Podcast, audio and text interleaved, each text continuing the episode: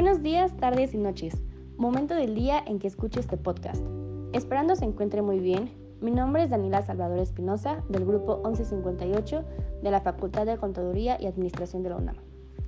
En el presente podcast se presentará una breve reseña sobre el libro titulado El emprendedor visionario, del escritor Allen Mark. Para comenzar, se trata de un libro que nos comparte una serie de consejos importantes a la hora de emprender. Esto a medida que se va desarrollando la historia de un joven con una visión de negocios enorme, pero lamentablemente sin experiencia alguna. Y Bernie, un hombre adulto con experiencia de sobra en los negocios y con el corazón y las ganas para ayudar a otros a alcanzar sus sueños.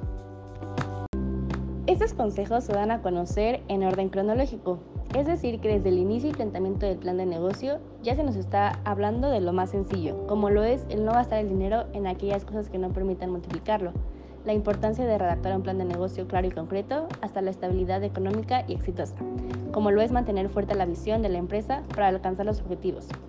Todos estos con una lección tanto de negocio como de vida. El emprendedor visionario sin duda es un libro que nos pondrá a pensar y analizar sobre las buenas prácticas en los negocios cómo de un momento a otro podemos encontrarnos en la cima y por falta de una buena organización y de atención a las oportunidades podemos llegar a la quiebra. Finalmente, los negocios no solo se hacen con el plan y el dinero, también con la persona que lo dirige.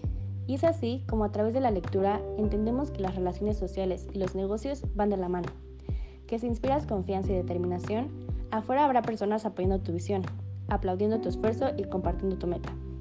Una frase mencionada al inicio del libro y con la que me quedo es que sean los objetivos y no las crisis las que dirijan la empresa.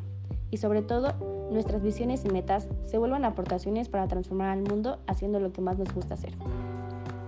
Para la realización de este podcast se hizo uso del libro en formato PDF.